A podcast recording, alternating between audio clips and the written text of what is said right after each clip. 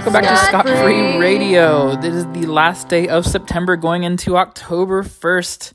Tomorrow, I'm here with Paris. And Bixby. We got the new kitten at the house, so Bixby might chime in at some point. We're hoping that we can get her to make noises. She's being really cute.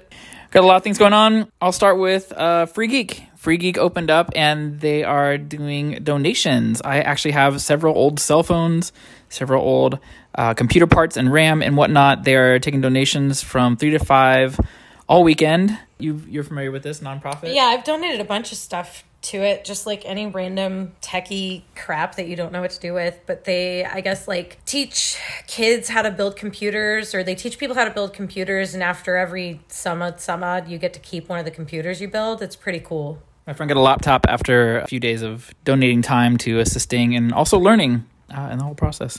Honey Latte Cafe has been doing live music all summer. I stayed for a show, really nice spot. Actually, good coffee and latte too. There's like a whole study area. This is in Southeast. They are doing a release event for PDX Pop Now. This is volume 18 of the PDX Pop Now series, which is all local artists. That was still around. It's Was- which volume? Uh, volume 18, I was the listening listening committee. Even throughout the 2020 year, they still had a release. Playing Friday is probably not like KNOT, probably not. Nasalia and Pleasure Curses. And on Saturday, on Saturday, it is Hannah Glaver, Sarah Niebuhr, and Fox and Bones. So this is 6 to 10, free show, both Friday and Saturday, live event outside. Spark open this week. what used to be uh, Dirty Nightclub and Spin Club is doing I remember Dirty. have pretty- pretty dirty, dirty. dirty stories of dirty. Do you remember their dirty pie, the like little pizza window? I definitely did not eat that before 2 a.m. It was like a 2 a.m. plus. It was pretty good for like dirty pizza window, like Yeah. literally dirty pizza. I can't say I remember it because I was the fact that I was at Dirty means I was Oh yeah, no, but I mean, like we would go sometimes go to the other bars around there, like Dixie and whatever, and then we would go and get dirty pie before we went home. Good call. So it's now called Spark, and it's free cover before 11. Uh, one of my friends, Tourmaline, she is DJing from midnight till 2. So I'll slip in right at the 11 o'clock and stay for her set. That is both Friday and Saturday. Again, they just opened this week, so brand fresh new. Uh, they remodeled that back room that had, had LED lights from the floor to ceiling. That's neat. I didn't know about any of this. I've been busy doing what most people were doing during the pandemic, getting real sad and staying home.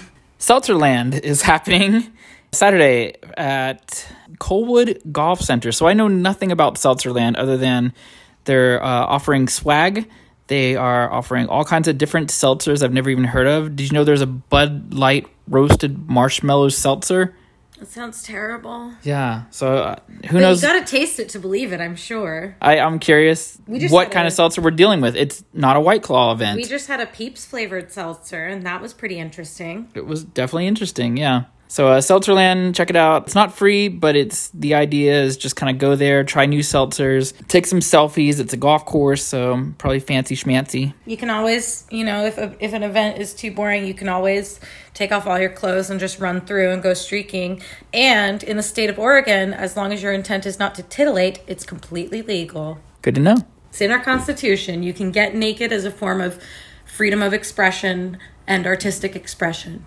Sunday is discovery fest it is at the armory downtown a-r-m-o-u-r-y not armory Drekig's playing a f- couple other bands this is kind of a, a bipoc event donation based so throw in what you can there's quite a few bands playing throughout the day that begins at 4 on sunday It's also known as Portland Center Stage, is the other name for the theater. Oh, good call. Yeah. Did you see any plays there? Oh yeah, I saw Storm Large Crazy Enough back in 2007 and it was fucking amazing. I saw the Oregon Trail play and it was Cute. really good. I wish I'd actually seen Little Shop of Horrors. They did that. I there. saw Sweeney Todd there. Um, a client of mine when I was an esthetician was volunteering and got tickets and gave me tickets and I was like, "Yes, I will go to this." It was so good. Bad Advice Game Show. So there's a place called Advice Booth that is in um 5426 North Gay Avenue, kind of North Portland. They're cool people. It's they Gay they got Avenue. We know how north that is. Bad Advice Game Show starts at 6. They actually have one of the Vendoria's booths up there. You know, the vending booth that has Plan B and Spirit Animals. And No, I didn't know about this. cool lady makes it. Uh, Taylor, she has several booths around town. But yeah, you'll see those. They're called the Vendoria. Like diarrhea, but like a vending machine that like diarrhea's prizes. You like the Clinton Street Theater, right? You've been there? Yeah, I saw Sharks the mu- I saw um Jaws the musical there Yeah. many years ago, and it you might have was mentioned that in a previous podcast, right? It was amazing.